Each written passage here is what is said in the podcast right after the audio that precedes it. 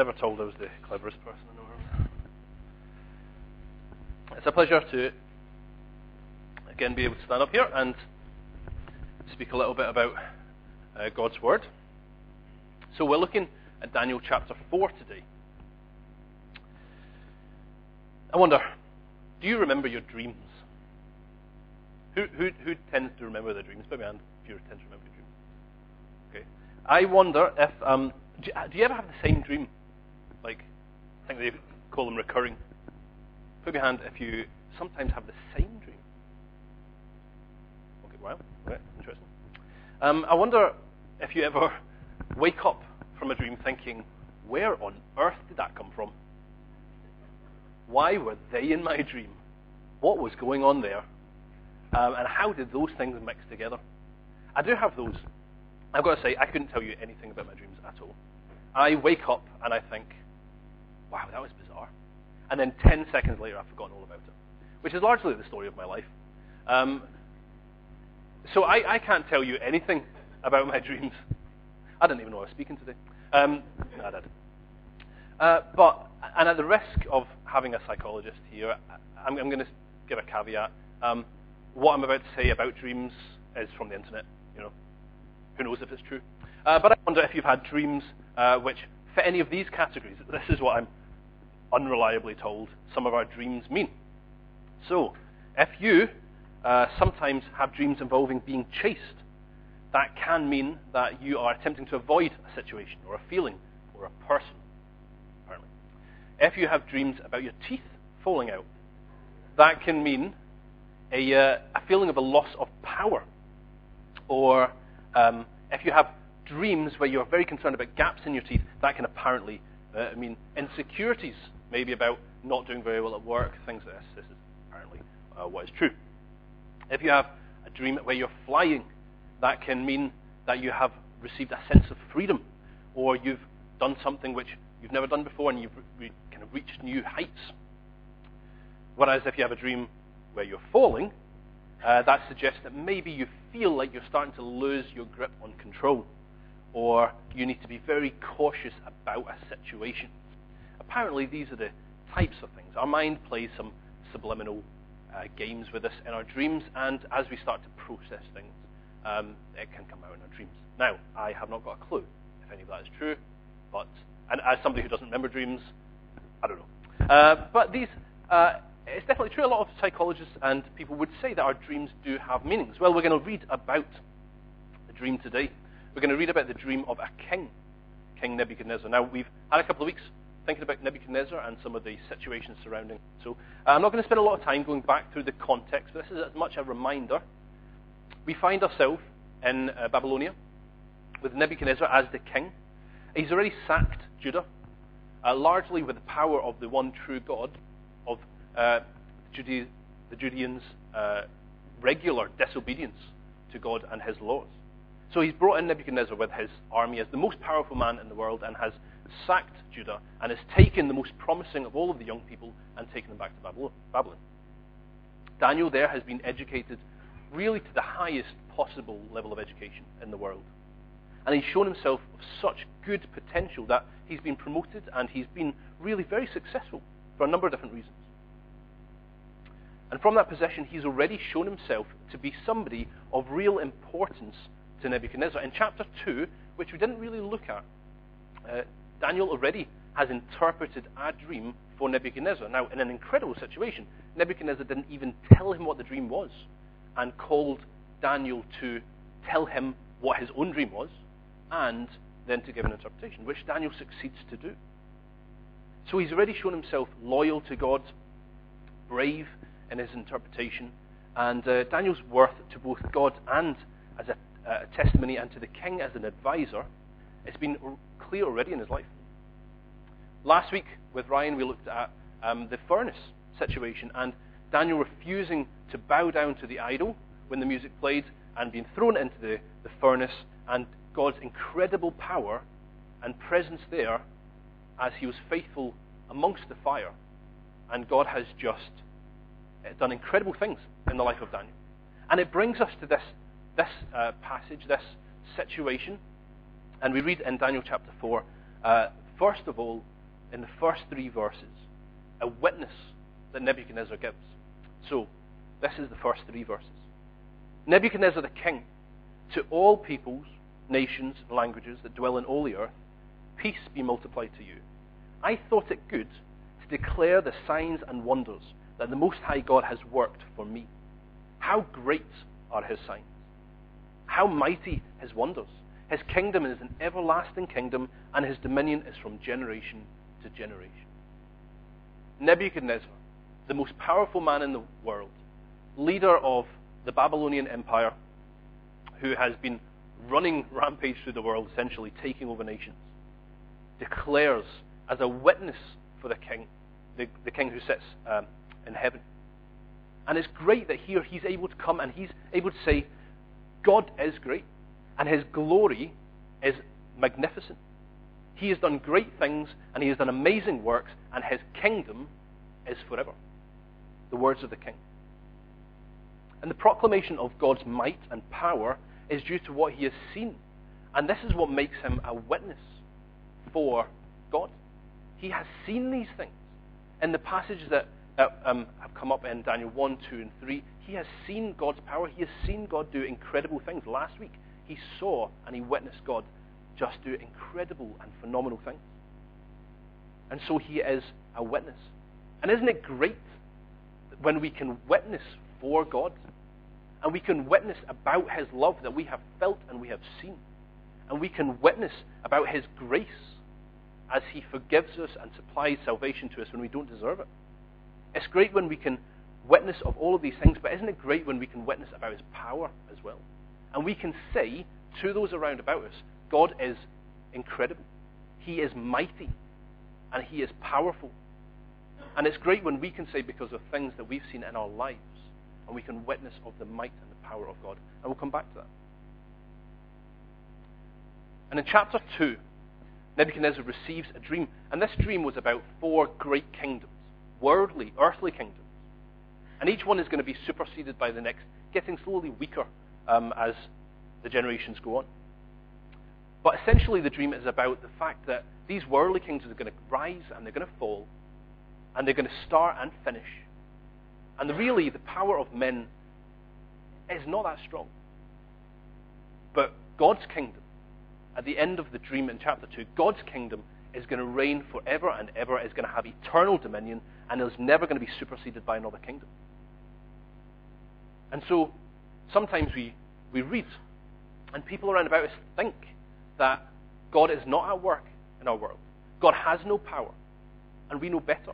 In fact, if you read in Psalm chapter 2, you read a little bit about God's opinion about those people, those people who say, let us cast off God. Let us break our chains from God. Let us not uh, take his orders. Let us not listen to him. And in Psalm t- chapter 2, we read that God laughs. He that sits in the heavens shall laugh and hold in derision those that say these things. God's kingdom is forever. And his dominion and his power and his might is beyond anything that we can understand. And our governments will be voted in, and then they'll be voted out. And dictators will rise, and just as quickly they will fall. But the reign of God will never be undermined, will never be superseded. And here Nebuchadnezzar sees this. His kingdom is an everlasting kingdom. And so one day, our king finds himself asleep in his house, and he is the recipient of a dream from God. Now, we're told that he is at rest.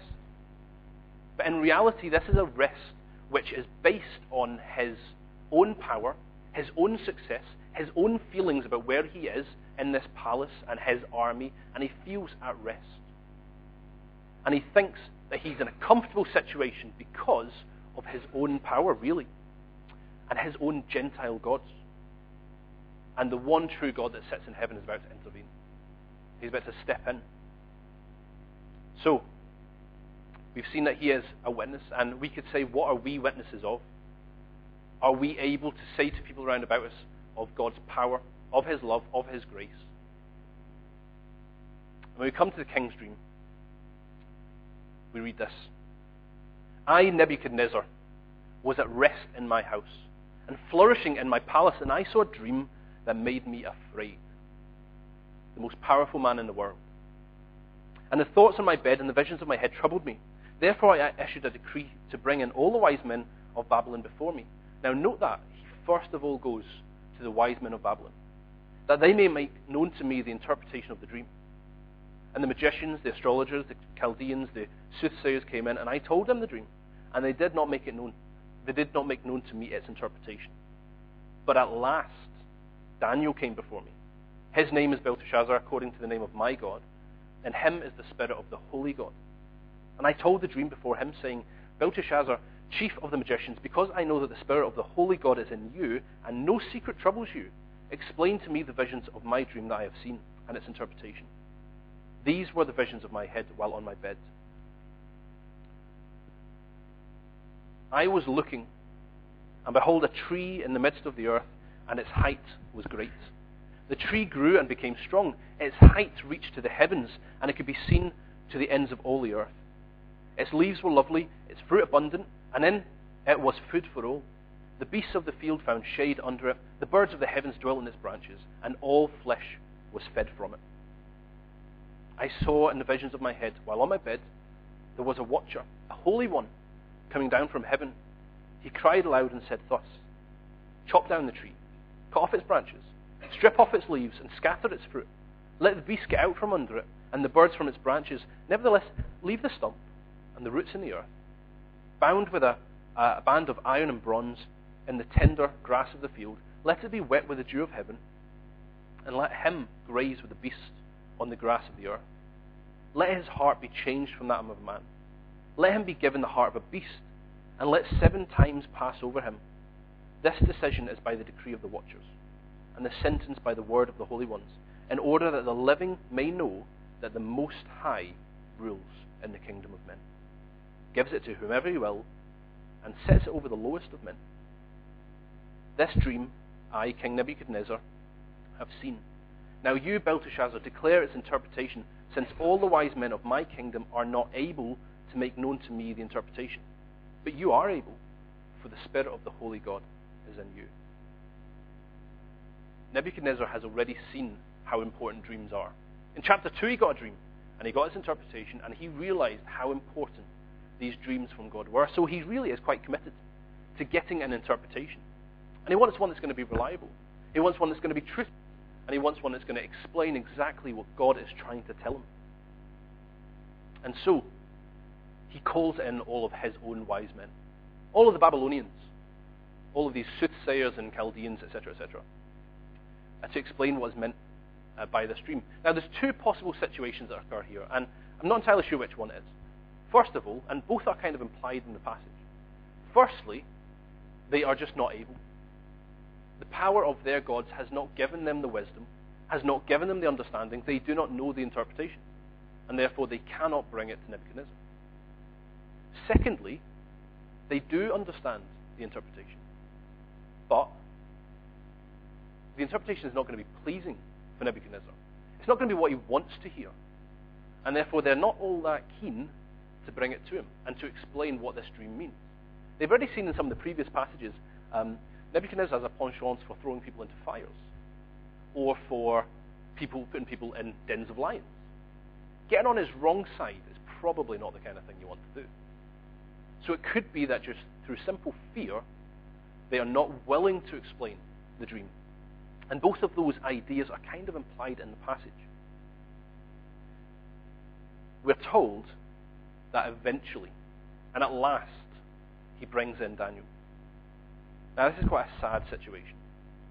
See, Daniel is both able and willing and truthful and honest and responsible to bring this interpretation. And he's already shown that in chapter 2. And yet he's the last one to be brought in. When the, all of the other king's resources have failed, he brings in Daniel. And then he, he, he kind of pays lip service to how good Daniel is and the power of his God at explaining these, these dreams. And I wonder why. And sadly, this is true of me at times as well. When I have questions, queries, things that I'm not sure about, things I'm unclear about, I might go to a variety of people. I might go to Sarah. I might go to my parents. I might go to Sarah's parents. I might go to my friends, I might go to people in the church, depending on what it is. And then eventually, when all of my resources have run out and I'm still not entirely sure what to do, I eventually go to God. And I eventually say, Oh, God, can, can you help? Anything you, can, anything you can do about this? And sadly, that's just not the way it's meant to be. We are supposed to be taking our problems, our issues to God first and foremost, and, and maybe sharing our problems with others. But He's the one with the power, and He's the one with the understanding, and He's the one in control. His is the eternal kingdom. And so, our challenge is is He the first place we go? Or is He sometimes the last place we go? But He does eventually, at last, brings in Daniel. And Daniel, two quick points about Daniel. We could spend a, a week just doing a character study on Daniel and his personality and his character. But two quick points about Daniel. First of all, he is in a very uncomfortable situation.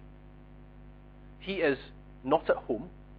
He might have had this great education in Babylon, but he is away from his home and he is away from his people and he is away from the home of his God, the place where his own God is worshipped. He's away from all of that and he's in an uncomfortable situation. And what is he going to do? What would I do in that situation?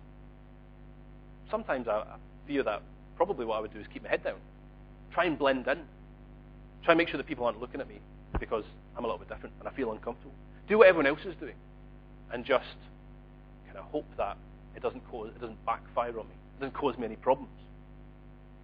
Not Daniel. Daniel realized that he was where he was for a reason. God had placed him there. And because God had placed him there, he was going to be responsible to God. So he's going to be faithful. And he's going to be true to his God.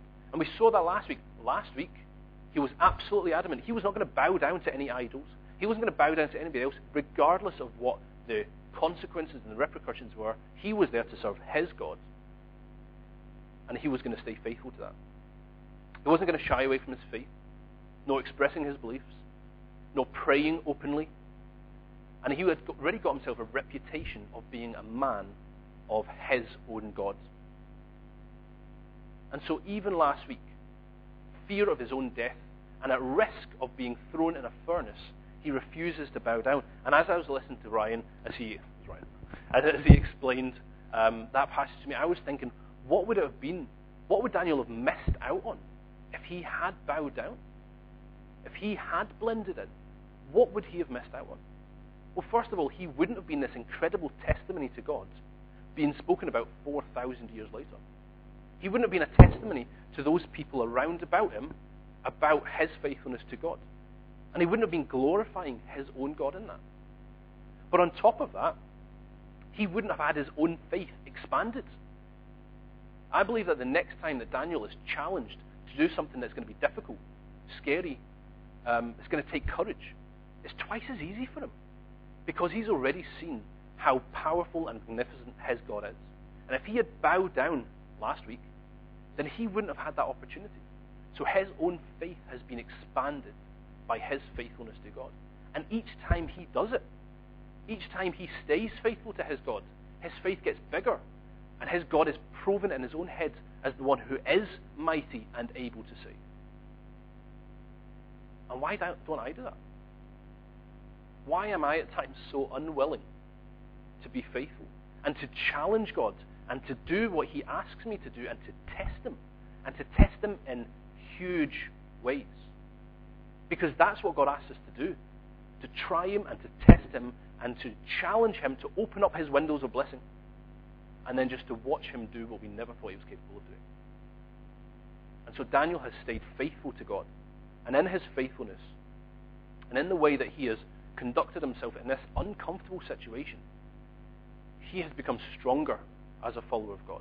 And his testimony has been a bright light in a dark place.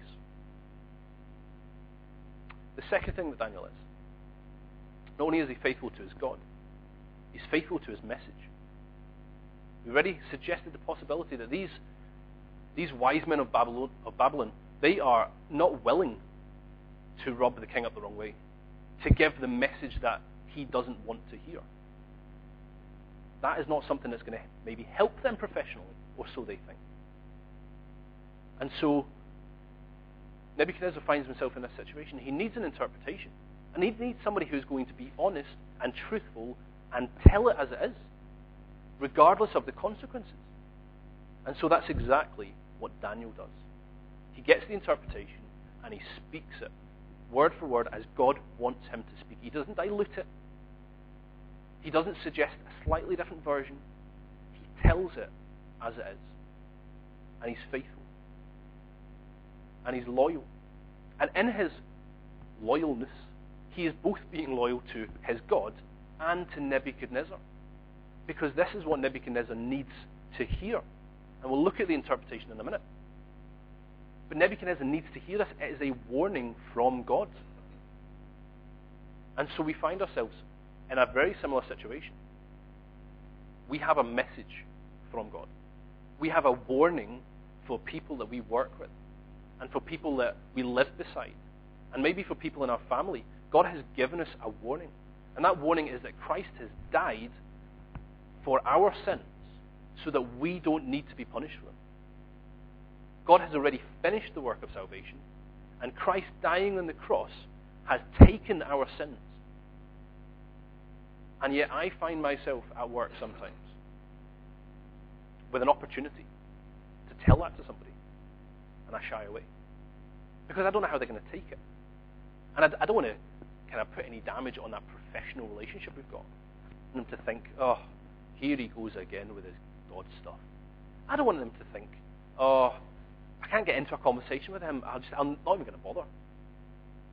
But actually, God challenges me to do exactly that.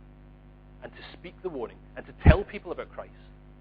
And it is the only way that I can be loyal to God and to my friends. By telling them what God wants them to know. So Daniel is a faithful, faithful man. And so we come to the king's warning in verse 20. the tree that you saw, he says, which grew and became strong, whose height reached to the heavens and which could be seen by all the earth, whose leaves were lovely and its fruit abundant, and which was food for all, under which the beasts of the field dwelt. And in whose branches the birds of the heaven had their home. It is you, O king. You have grown and become strong, for your greatness has grown and reaches to the heavens, and your dominion to the ends of the earth.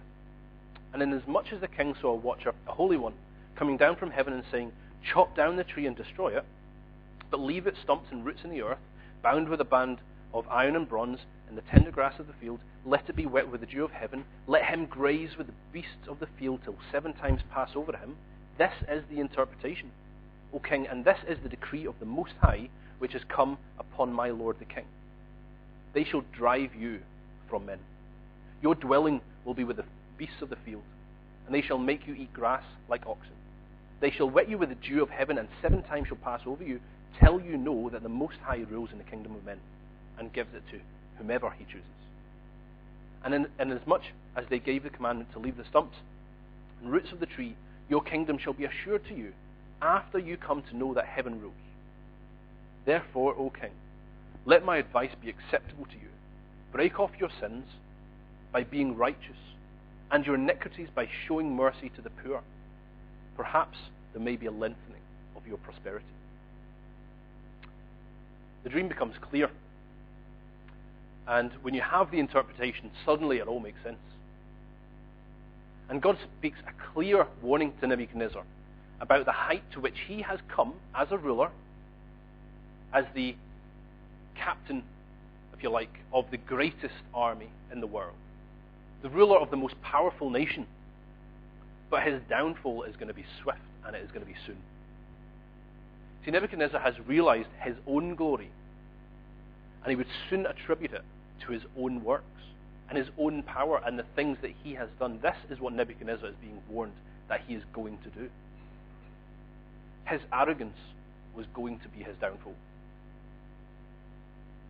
And sadly, it's going to cause him to turn away from being a just king, a ruler who is compassionate and caring, and he's going to become much more of a dictator. Somebody who is not uh, compassionate to the, the poor, somebody who is not caring to those who are in need of his help. And his arrogance is going to place him in a position where judgment is needed. And so God warns him. Warns him to be humble. I remember as a child being told not to pray for God to make humble, but to pray instead that I would keep myself humble. And I was always told, because you never know how God will make you humble. And that was Nebuchadnezzar right now. He should have been trying to stay humble himself, even in his glorifying circumstances, because when it came to God making him humble, it was going to be a painful experience. But it was going to get the job done. We are warned about arrogance in the scriptures. And we are told in many, many places in the Bible about being arrogant. 2 Samuel chapter 2 says this Talk no more so very proudly. Let not arrogance come from your mouth. For the Lord is a God of knowledge, and by him actions are weighed. Isaiah 13 says this I will punish the world for its evil, and the wicked for their iniquity. I will put an end to the pomp of the arrogant, and lay low the pompous pride of the ruthless. And Proverbs 27 says this. this Let another praise you, and not your own mouth, a stranger, not your own lips. And there's many more passages about arrogance. And we are told that we should not inflate ourselves. We should not big ourselves up. And humility is essentially having a right idea about ourselves. And God doesn't call us to be pessimistic uh, uh, about ourselves. He doesn't tell us talk ourselves down all the time. That's not what He actually asks us to do. If I happen to be the greatest guitar player in the world, and I'm not, but if I was, there's no point in me telling everybody I can't play the guitar. That's, that's not humility, that's a lie. But what God does ask us to do is to have a right perspective and a right judgment of ourselves. And when we do something or we believe we are something and we inflate it to other people and we talk ourselves up, we are being arrogant. And the biggest problem about this, and the reason why it is a sin, is because it shows that we have not got the right idea about ourselves and about God. You see, when we talk ourselves up and we praise ourselves and we think that we are deserving of other people's praise, we are missing the actual point. The truth is the opposite. Our wisdom is foolishness to God.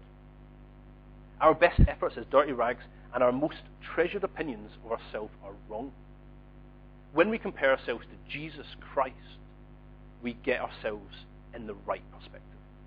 And we suddenly realize that our love, our ideas, our, our morality, our compassion, our grace, our justice are nothing in comparison to.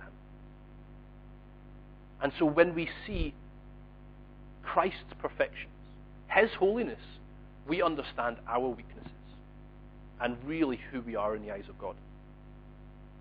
And it is our weaknesses that put up this barrier, put up this wall against God, and it is Christ's perfections that smash that barrier back down again and draw us back to God.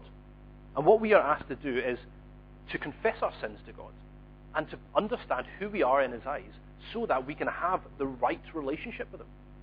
And we can have communion with Him in a way which is pleasing to Him and which helps us. And when we realize who Jesus is, our arrogance dissolves away or at least it should. For our king, he's got a wake up to have. At this time, sorry, all this came upon King Nebuchadnezzar. At the end of 12 months, he was walking about the royal palace of Babylon. The king spoke, saying, Is not this great Babylon that I have built for a royal dwelling by my mighty power and for the honor of my majesty? And while the words were still in the king's mouth, a voice fell from heaven. King Nebuchadnezzar, to you it is spoken. The kingdom shall depart from you.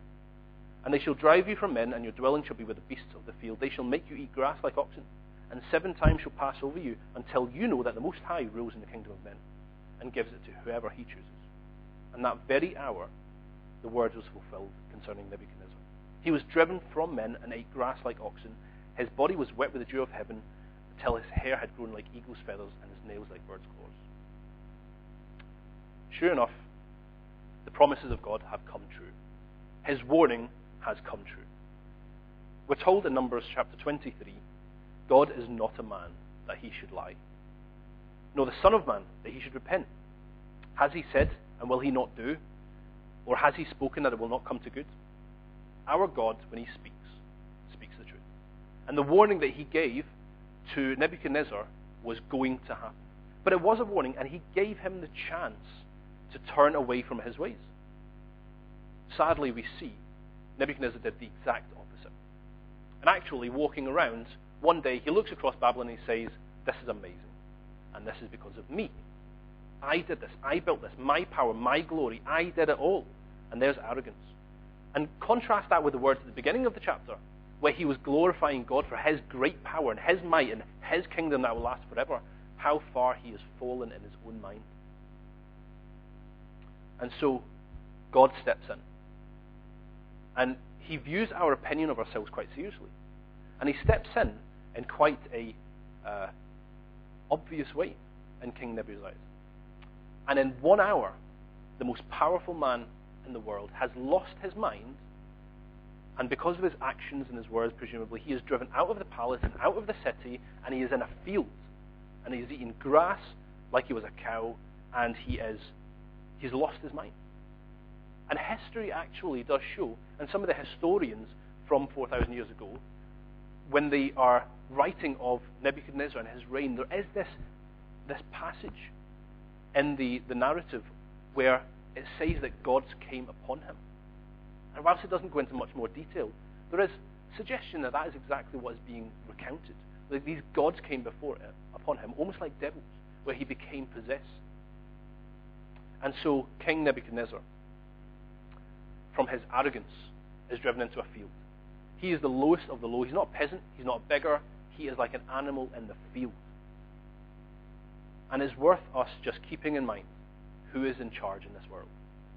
That the one who sits on the throne of heaven, the one who calls us to be obedient and to have the right idea about ourselves, he is in charge. And so Nebuchadnezzar, his arrogance has got him into the fields.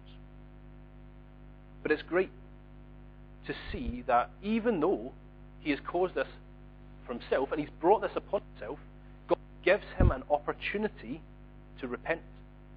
And that is our God. He gives warnings before he judges. And even after he judges, he gives opportunity for repentance and to come back to himself. And when we see in the next few verses, at the end of this time, I, Nebuchadnezzar, lifted my eyes to heaven, and my understanding returned to me, and I blessed the Most High, and praised and honored him who lives forever. For his dominion is an everlasting dominion and his kingdom is from generation to generation. All the inhabitants of the earth are reputed as nothing. He does according to his will in, in the armies of heaven and among the inhabitants of the earth. No one can restrain his hand or say to him, What have you done?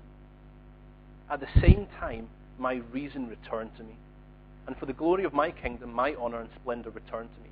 My counselors and nobles resorted to me. I was restored to my kingdom, and excellent majesty was added. And just like Peter, who denied the Lord three times, who stood against our Lord Jesus Christ, was just weeks later standing in Jerusalem, proclaiming him and praising him and preaching him. God gives an opportunity for repentance and an opportunity for Nebuchadnezzar to fix this situation and to turn and to glorify God and to realize who he is and then to have that uh, relationship with God restored. And that's exactly what happens. He realizes, he comes to his senses, he understands what has happened, and he realizes that it was God's glory all the time. It wasn't his. God put him where he was, and God gave him this position and this kingdom, and it was God's power and God's might. And in actual fact, incredibly, at the end of this horrific situation for Nebuchadnezzar, he is in a more enlightened situation about who God is. He now knows, knows that he's the powerful one, but he's also the gracious one and the merciful. And he now knows more about God. For us, there is no sin, nothing that we can have done that can distance us from God enough that he will not take us back. There is no sin big enough that His grace and His mercy isn't bigger. And for you and for I, whether it's a sin in the past or the present or the future, there is nothing that you can do.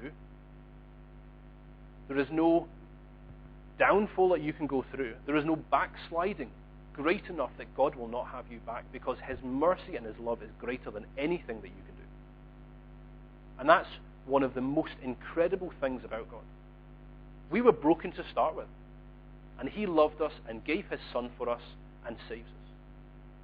And then when we fall away from Him and continue to sin, He welcomes us back. And when we do it again, He welcomes us back again. And there is nothing that you can do that He will not accept you back. If only, like Nebuchadnezzar, we're able to say, I was wrong. God, you were right. And restore that relationship. And so, what a journey this king has been on through our passage. What an incredible set of situations. But now, he knows and forever will know that all of the glory belongs to God who sits in heaven. And it is his power, and it is his dominion, and it is his everlasting kingdom. And so we're going to finish with this last verse from the passage. And what a proclamation of this king. He starts off glorifying God, and he falls. And he comes back to God, and God accepts him back, and God welcomes him back. And at the end, he makes this incredible declaration. Now I, Nebuchadnezzar, praise and extol and honor the King of heaven, all of whose works are truth, and his ways justice. And those who walk in pride, he is able to put down. Let's pray. Father, I thank you that we can say with Nebuchadnezzar, Your works are truth, and your ways are just. And Father, when we need your support and your help, help us to be those who go to you first. And Father, when we have fallen, help us just to come back and to understand who we are in your eyes and in your sight, and help us to have the right perspective of ourselves and of you, the one who deserves all of the glory. And so, Father, this morning I thank you for challenging us again from, from Daniel the example that he is, and help us just to be to walk closer lives with you. And help us to learn from your word and from your spirit. And today I just ask that you protect us and help us as we go our ways. In Jesus' name.